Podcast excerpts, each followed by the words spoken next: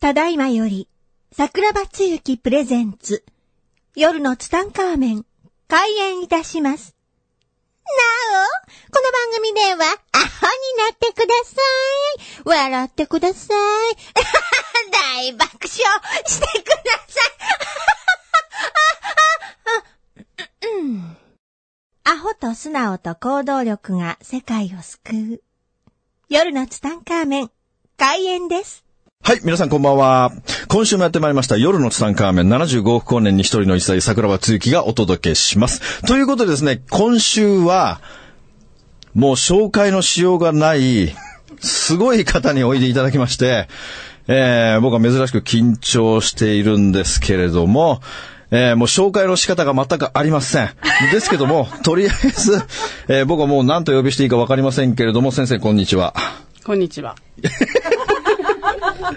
あの、もうこの方はですね、もうちょっと紹介するに忍びないんですけれども、もう様々、もう一言で説明できないんですけども、様々な、あーことをですね、もうちょっともう、僕が、僕がテンパってます。ごめんなさい。あのですね、もう一言で言うのであれば、まあ本当に特殊な情報機関から、様々なことを依頼され、様々なミッションをおこなすという、もう聞いてる方これでわかるでしょうということで、えーわかんないかもしれないですけども、えー先生よろしくお願いします。よろしくお願いします。えーまずですね、先生から僕はですね、まあ、いまあ、いろいろ今までこう、散々、えーいろんなお話を聞かせていただきましたけれども、もう衝撃的な話しかないわけですよ、先生の口から出てくる言葉がですね。で、それをですね、まあ今日、様々な、こう、先生の場合、こう、守秘義務ってやつがたくさんありますよね。そうですね。もう守秘義務、もう見ず、見ず守秘義務みたいな方ですから、 もうどっから、もう喋っちゃいけないことがね、たくさんありますんで、僕も気をつけながら喋らなきゃいけないと、言ってはいけない単語というのがたくさんあるので、もう気をつけながら喋っていきますけれども、まあ、とある情報機関から先生はこうヘッドハンティングされるわけですよね。そうですね。ヘッドハンティングされ、まあその時のですね、まあ状況というか、まあこれもすごい話ですけども、まずこれ、ど、どんな感じでヘッドハンティングってやつが来たんですかね何歳の時にまあ、今考えると、はいヘッドハンティングははい。高校卒業した大学入る時から始まってたかなと。大学に入るときにもうすでにこのヘッドハンティングが始まったわけですね。てか大学に行ったときに、まあ、何らかのアプローチで先生のとこ来るわけですよはい。ね。私大学3ヶ月で辞めさせられましたから。三3ヶ月で。はいってことはもう7月にはもうやめ、6月ですか、そうですね。それ、初めどんなアプローチで来るわけですか最初は、はい親をまず丸め込まれて、はい。で、やっぱり18歳っていう年ですと、やっはい。ぱ親の意見がまだ大きい時期ですよね。そうですね。はいはい。で、今までに私も感じたことがない経験がありましたと。はい。そうすると親に相談をしますよね。はい。親がいいんじゃないって言ったらなんとなくいいのかなっはい。て思っちゃいますよね。はい。それがまずきっかけだったんですよ。もともと先生は、IQ がめちゃくちゃ高いんですよね。あそうですね。これ IQ が高い人しかヘッドハンティングされないわけですその組織からは。今考えるとそうみたいですね。当時はわかんないですよ、そんなこと。はい。ただ、その IQ 私144あるんですけども、はい。で、普通 IQ 高い方って、はいこう EQ だとか、はいこう、なんていうの、あの、人間性だとか、はい社会性だとか、はいそういうのがちょっと欠けてたりとかはい。するみたいなんですけど、はい。それの、なんか、テストで、まん丸っていうか、バランスがいいああ。っていうのが私の特徴らしいです。ああ。そしてその特殊な、まあ、名前は言っていいのかあれですけど、その特殊なところというのは、日本人、日本人はヘッドハンティングされないんですよね。そうなんですよね。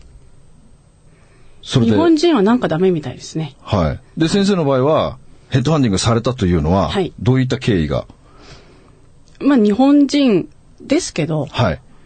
若干根血ってあ、いうところ根血が入って、じゃあその特殊な組織というのは、根血ではないとダメだってことなんでそすうねで。すね。はあで、そこで来て、はいまあ、いきなり来て、こう、ど、どんな感じだったんですか、初めは。いや、最初は普通ですよ。はい生活の中で、はい特に何の変わりもなく、はい。まあ、学校、そこの、まあ、言われた学校に行って、はい。普通に習って、え、ということで、学校へ、まず大学生じゃないですうかん。大大学生学生の時に突然来て、はい。うちの会社に来てくれてはないですよね。うん。まあ、一回家に帰りましょう、みたいな。はい。で、あの、私専門学校行き直してんですよ。はい。それ専門学校ってど、どんな専門学校だったんですかコンピューターの専コ門ンピュー学タ校ーでのす、ね。もう今から結構20、二十何年前ですよね。二、十、何年前にコンピューターの専門学校っていうありとます、ねあったんですね、んで、先生はコンピューターもともと好きだったんいでや、すか全然わかんないですよ。あ、全くちんぷんかんぷんなところ全然で、初めてで。とりあえずその、そのヘッドハンティングする方たちが、まず、コンピューターを勉強してくれってことだったんですね。で、その学校に入った。それも、はい。もう東京ではなく、はい東京の大学行ってたんですけど、はい。東京の大学ではなく、はい地元のその専門学校を選んだのも、はい今考えると意味があったのかな。ああ、もう向こうの人たちはもうしら、先生のことを調べ上げて、で、じゃあその専門学校の指定まであったってことですかそうですね。あ、もうここに行ってくれと。はいで、もうその、もちろん学費なんかもその組織が払ってくれるということなんです全部払っねてくれる。はあ。で、そこで、その専門学校2年ですか ?3 年ですか2年行きましたね。あ、2年行って。で、当然卒業したら、はいその組織に行かなきゃいけないですよね。なんですけど、普通に自分で就職させてくれたんですよ。あ、普通に就職したんですかはい。おそらく、はい。今考えると、はい。まあちょっとこんなこと言うと、また驚き発言になっちゃいますけど、はい。日本のはいバブルが弾けるのがいつだっていうのが分かってたんじゃないか なと。そのタイミングです。日あーもう本のバブルが弾けたと同時に私はその、う海を渡ることになりますので。あということはもう、もうすべての、もう世界の経済まで操ってる方たちということですね。そうですね。あーとんでもない。この辺から確信に迫ってきました よ。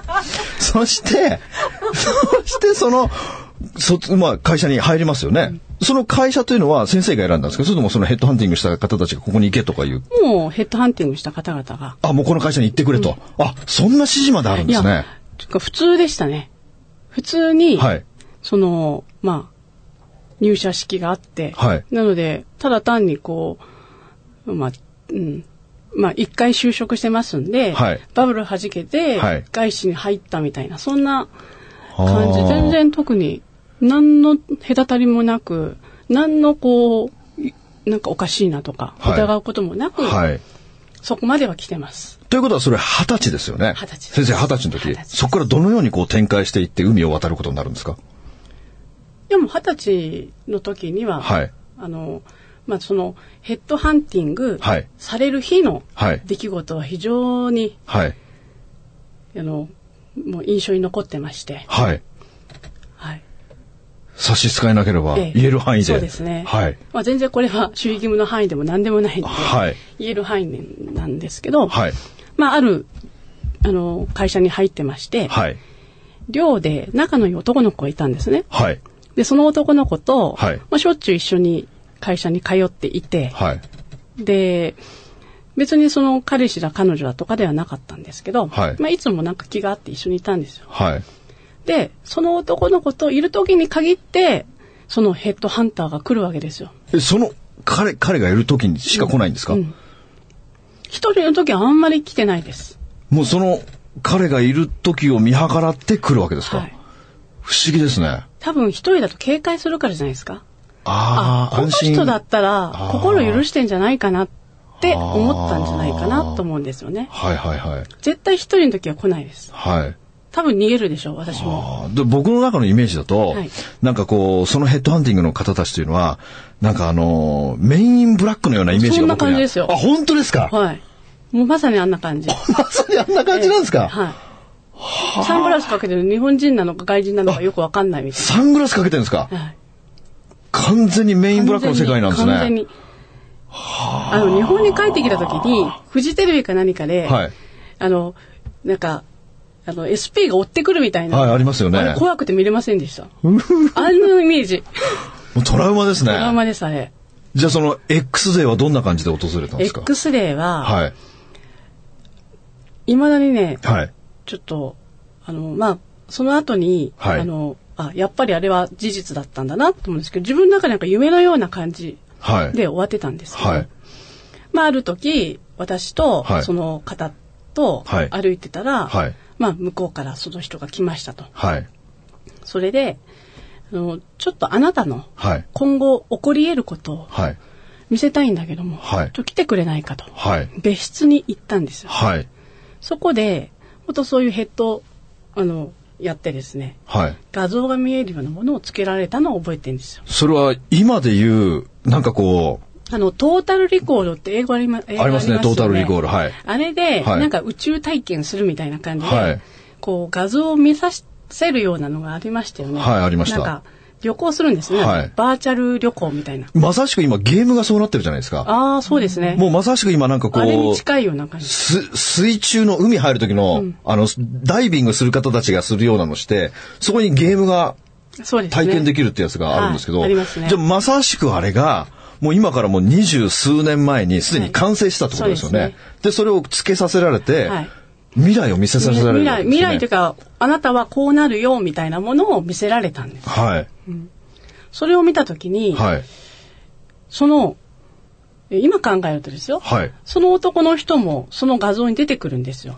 え その画像に男の人もいるんですそかの、その一緒にいた男の人も途中ですよ。はい。散々見せられて、はいえーこんなことがあるのかと思いながら、はい。ここはなんで時空間超えたのかぐらいな感じのものを見せられましてっ。てことは、それは、あれですか、パラレルワールドを撮影してきたような感じなんですかええで、それがあなたに今後起きることだってことを見せられてんで、はい。意味がわからな意い。味わかんないですね、全く。で、最後にその男の子が出てくるんです。はい。で、その人が、はいまあ、私にこう、触るような感じで、はいで、私はそこからスッといなくなるんですよ。はい。そこから記憶がないんです。ああ、もうこれ完全にそ、そこの部分だけ記憶を消されたってことですよね。っていうのが、私の日本に行った最後の姿らしいんですよ。あ、もうそれが、先生の最後の記憶なわけですね。その男の子どうなったか気になりませんいや、もうすんごい気になりますね。ですよねもうだってもう、だって、その、てか、先生それ付き合ってたんですか彼いえい氏え何でもないです。あ、ただ単なの、るただの友達ですか単なる友達あの、ルームメイト。ルームメイトっていうか、ルームおお同同じじ寮の、寮あの、ー同じ寮なんですね寮にいる、はい単なる同級、同す、同僚っていうか。あーでも、向こうの彼は先生のこと好きだったんじゃないですか、うん、わかんないですね。え、先生はそういう感情はなかったんですかなかったですねあ、せ先生はそうはそうなんですね。そして、え、じゃあその、だって、もしその彼が先生のことを好きだとして、まあ一緒にいるときに、突然先生が連れ去られるわけですよね。はい。それ、彼、ちょっと、やばいですよね。ええびっくりしますよね。び、いや、びっくりしますね。で、それが、はい。ちょうど2013年に、はい。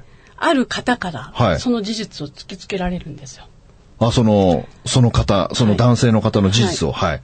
で、私ね、やっぱり、ああ、あの時に、はい最後にいたのは、その S 君だなと。あ、S 君が。 S 君何してるかなたまに気にはなったあ、んできすよ。、まあその向こうに行っても、うんいきなり、私、向こうからすると私がいきなりいなくなったわけですね。そうですよ。よね。なので、はい非常に気になるわけもでう拉致されたような感覚ですよね。そうですはい。す。で、先ほど、はい。ね、あの、桜庭さんの方に、はいその時の証拠を見せましたよね。そうですね。その方、まあ、メッセージをちょっとうんメッ拝セージを見させていただきましたけども、ちょうど2013年にメはいッセージが来まして、はい。そのメッセージに返したのは、はいまあその、あの、妹さんからなんですね。あ、その方直接ではなく妹さんから、妹さんはい。で、しつこくしつこく、はい私に、はい。まあその会社にいた、はい。あの、何々さんではないですかと。ああ、その、もしそうだった勤めてたら、時のね、はい。ぜひ連絡ください。っはい。ていうのを2回ほどいただいたんです。はい。でもね、Facebook にいただいても、はい。単なるいたずらかなと思って、そうですね。ちょっと無視しちゃったんですね。もう、なりすましかもしれないですからね。そしたら、はい。つかぬことをお送りしますが、って言っはていまた来たんですよ。はい。その時に初めて、はいその、私の父、あ、あ兄はい。で、何々って、実名が書いてあったんですね。はい。もう名前見たら先生も思い出しますよね。はい。で、かっこ、他界しましたって書いてあったんですよ。これはもうお亡くなりになってしまったんですね。何事だと思って、はい。で、覚えてますって、はい同じ寮ではいよく遊んでましたっていう話を書いたんですね。はい。そしたら聞きたいことは一つだけです。はい。向こうもなんかちょっと、 なんだろう一つだけと思いますよね。はい。ただ兄が言ってたんですけど、はい。昔、はい。なんか、あの、時空間に行ったとか、はい。宇宙人に遭遇したとか、はい。そういうふうな体験を一緒にされたことがありますか、っありますね。て書いてあったんです。はい。で、なわけないですよねって書いてあるの、そのメールに。あ、その、その妹さんは、そんなわけないですよね。もう兄が、もうなんか、妄想ですよねそう、で、いうふうに送ってきたわけですよね。おかしいですよねはい。ごめんなさい、忘れてください。はい。ってきたわけですね。はい。これあるんですよ。ですね。 さっきの。まさしくこの事実なわけですね事実なわけです。その S さん、S さんは桜庭つゆきが言っていたことというのは、えー今の笑うとこだよ。なんで笑わない のまさしくその S さんの言ってた通りのことだったってことですよね。なので、返信で、はいもう速攻、はい。あるんですよ。もうそれは妹さんもびっくりしますね。もう、兄が、もうなんかもう、夢の世界を語ってるけど、それが実際に事実だったと。即会いたい。できました。でで、お会いしました。お会いしたんですか、はい。お会いしたんです。はい。で、そこで、はいその彼が、はい。私とは、いその時に別れた後から何があったかっていうのを、その娘、あの、妹さんがあ、教えてくれたんです、妹さんが教えてくれたんですね一。個下なので、はい年も近いので、はい仲良かったらしいんですよ。はい。で、その妹さんが言うには、はいあの後、はい何が起きたのか、はい現実と、はい。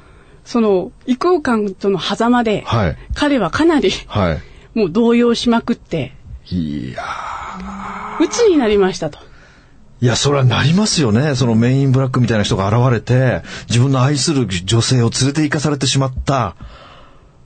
それは意味わかんないですよね。そして、そして、はい。そのまま仕事を辞めて、はい実家に帰ってきましたと。はい。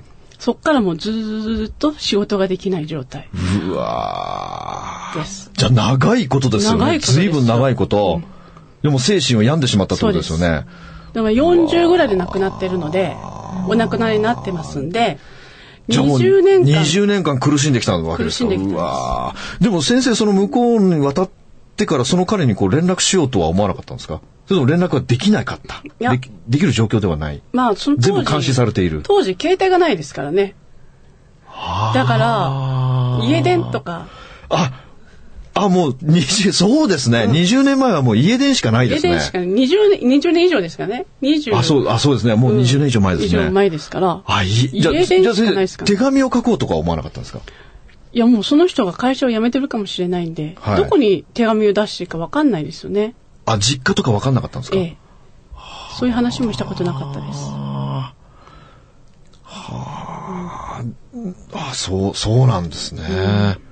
じゃあもう先生はそれで、まあ、でも先生その間の記憶を消されてるっていて、はいはい先生はもう気がついたらどこにいたんですか気がついたら、この日本ではないところにいました。あ、にそれは内緒なわけですね。じゃあ、とある国にいたわけですよね、はい先生は。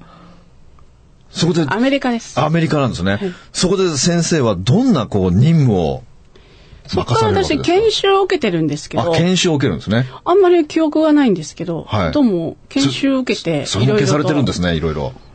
ただその、日本語で受ける研修だったら残りますけど、はいはい多分全部英語で受けてんですよね。はいあんま記憶に残ってないんですよ。何の研修したとか。あんまり記憶に残ってなくてですね。はい。じゃあもうその研修期間を得て、その実践に入っていくわけじゃないですか。実践に入っていくわけですよね。その初期の頃の思い出深いというか、ミッションってどんなのがあったんですかね。えーっとですね。まあ一番思い出深いのはやっぱそこから一つ移動するときですよね。移動するとき。はいはい。で、あの、日本だとちょっと考えられないと思うんですけど、はい。その国に行くときに一応語学研修受けるんですけど、あ、その国の言葉ですか。なんですけど、はいその国の言葉が、はい。えっとね、日本だと、はいこと書いて覚えますよねあ。書いておりますね。はい。一切文字出てこない。音とはい発音記号だけ。それはなぜですかいや、アメリカってそうらしいです。あ英語もう耳でそうなんでしょ耳で覚えなさあ。いと。耳で。もう語学は耳ですからねで。、絵があっては、会話をするとか、はいそういうのを耳で覚えなさいです。はい。で、メルセーとか、はいそういう言葉があるんで、はい。ああ、フランスでも行くのかなと。あ、メルシーがあったわけですね。はあ、なんかれこうはフランス語っぽかったんですよ。はい。なんで、あ、フランス語に行くのかと。はい。で、 はい。今日から移動するよって言われた時に、はいはい私こう花のフランス にね、あもう旅行気分ですね。先生はもう旅行気分で。そうですはい。ね、めちゃめちゃはい。ファッション雑誌ばっか持って。え、先生、その頃は精神的余裕はあったんですか全然ありました。あもうじゃあまだいや、早くここから脱出したいっていう方ですね、どっちかっていえうと。それ辛かったんですかもうどっかの国に行きたい。もう行かせるならい早くしてくれと。あその研修っていうのはなんかこう、肉体的な研修なんですかいやいやいやいやもうやっぱそういう、あの、でずっと通信やってました、あ通信ですね通信の勉強なんで。ああ、面白くないんですよ通信ですね。はい。面白くないからこそ、まあ、外に出たかった。そうそしてそれがフランスかもしれない。はい。で、先生はルンルンで。最初、最初、はい。アフリカどうかって言われたんです よ。はい、アフリカ、はい。アフリカと。はい。でもこの言葉は違いますよねって言ったら、はよく考えたら、はいアフリカってフランス領多いなと思って、あこれやばと思ったんです最初はい、はい、はい。で、で、え、アフリカですかって話をしたら、はい。嫌ですかえ、断る権限あるんですかいや、一応わかんないですけど、はいちょっとあんまりご興味がない分野ですと。 あまり。あんまりご興味うまがうまないい分で野ですすね。言い方がうまいですね。はい。っていうふうに言いました。はい、はい、そうですか。またじゃあ、はあの、考えますと。はい、で、フランスなんで、はい、まさかな、はい、まあ一回はフランスに行けんだろうな、とはい思ってはい楽しみにしてました。はい、着いたところが、はい、こんなね、まんまん丸いね、はい。ムスクというものがたくさんあるところだったんですよ。はあ、なんか治安的になんか危険な感じ、香りがしてきますね。うんで、はい。移動手段。移動手段、はい。普通飛行機で行くんだろうな、と思うじゃないですか。まあ、絶対飛行機ですね。ですよね。はい。私がはい、最初に連れて行かれたところが、はい米軍基地。米軍基地、もうだんだん確信迫ってきましたね。で、はい。そこから、はい。 20時間ぐらいかけて、はい。ドゥルドゥルドゥルドゥルドゥルドゥルってあの、二つ、こう、移動ヘリみたいな。あれで、もう映画の世界ですね。ずーっと振動を受けながら20時間。ええなんかもう、映画に出てくるようなあれですよね。なんかこう、戦いの飛行機みたいなやつそでうすなよんでね。すよ。あれに乗るんですか ?20 時間。うわで、まあ、大体締め切ってるんですけど、はい。やっぱ空気が悪い、よんでくるんで、はい開けてくれるんですよ。ちょっともう想像つかない世界ですね。ですよね。はい。開けてくれると、い自分が洗濯機の中にいるんじゃないかぐらい、ぐんぐんぐんぐん風が回るんですよ。はもうこう貼り付けられるんですい。はり、わかりますそれ。遊園地でありますよ、そのアトラクション。あそうは半端なかったですね。そっちの方が息できなくてもう、なんかもう魚のようにふわふわしてましたい。。でもその時先生一人じゃなくて周りもいるんですよ周りね。いるんですけど、みんな慣れてるんですよ。私だけ素人だから。あれですかその飛行機に乗ってる人はみんな屈強な、いやいや、多分そこにはい行くための何かの、い、や、あ普通のえエンジニアですか米軍の人とか、はい。普通の軍の人だと思いますよ。ああ、じゃあもう戦いのアーミーのスタイルでいるわけじゃないんですねそこに。会った人と、私二度と会ったことない ですもん。そこに乗ってた人たちと。二度と一緒に会うことはなかったです。だから、全く関係ないんですよ。たまたま居合わせたみたいな、乗り合いバスじゃないんですけどねあ。の、その中で、飛行機の中でのトークとかないんですかもう音がうるさくて話ができないんですでかきないです。うわで、こういうのあればいいんですけどね。ないんですよ。ああ、この耳栓というかヘッドホンみたいな。ふそう、20時間地獄です地ね。獄です。うわあそのズズズズってあの、横でずーっと工事されてるような感覚、は3日ぐらい取れませんでしたよい。うわ感覚。すごい世界ですね。そして20時間して、はい。着いた先がそういう世界だそったう、わけそういでうす世界だねっ。たんです。うわ最初はなんかね、こうアラビアンナイトみたいで、上から見ると綺麗なんですけど、はい下行くと悲惨でしたね。もうああ。壊れてるものが多すぎて、もう戦地ですか。センチですね。うわそこでの先生のミッションは通信ですか通信です。はあ、まあ先生は通信のスペシャリストですからね。いやいや。あの、当時はそうだったんですけどね。はい。今はもう普通ですから。はい。いっぱいいますから。はい。ただ90年代では、そういう状態っていうか、はい。立場だったと思います。そこで、まあ、その、もうすごい戦地のようなとこで、この通信というのは、ど、どんなことをされるんですか簡単に言うと、はい。まあ、某国はい。では、はい。そのやっぱ、つあの、戦争があるとはい、通信途絶えますよね。途絶えますね。それが不安でしょうがないんじゃないですか。ああ、だからそれをまたなんか復旧する。うん復旧する。復旧要因みたいな感じなんですか復旧要因みたいな感じです。で、考えると、はい。イメージ的に、はいなんか綺麗なイメージ持ってますいよや、ね。きめ、き、なんか、通信の方っていう、ねなんかそんな感じですよね。そうですよねまあ、NTT ドコモみたいな感じですよそ れね。が、それがあるところはい。が、はい。例えば、あイメージ湧かないと思うんですけど、はい。小体って小さい体、まあ、小さい体、はい。センチですよね。センチですね小体、大体、はい中体、大体って。はい小体って、その大体が天下張っている、ずーっと先にいて、いくつかあるわけですよね。もう映画の世界ですね。そうですよ。その小体が持ってるんですよ。あ、その通信を正体が持ってるわけですね。はい。なんで、はい。大体の、まあ、そこは安全なんです。はい。大体本部みたいな。はい。はい。そこに行って、はい。どこどこの方向のどこどこにいるからって言うんですけど、はい。そのね、あの、私も自衛隊経験ないので、はい。 11時の方 向の、わかります意味わかんないですすよね。ごいですね。11時の方向。ええはい。で、はい。まあ、さっぱりどういう方向を見ていいかわかりませんと。わかんないですね。ですよねと。はい。昼間はやめた方がいいと。はい。いろんなものがいるからと。夜移動した方がいいって言うんですよ。星見て移動してました。すごいですね。危ないんですよ。危ないですね。は危ないんですよ。大体から中体、小体はいあるんですけど、い。中体に行くまでに、大体20キロとか。うわそっからさらに小体がそっからあるんで。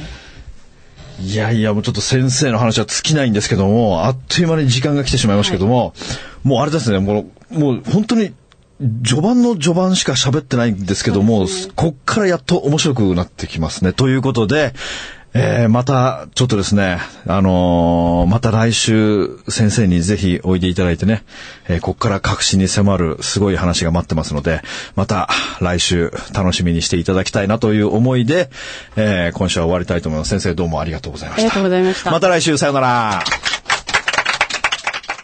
この番組の提供は、自由が丘パワーストーン天然石、アメリの提供でお送りしました。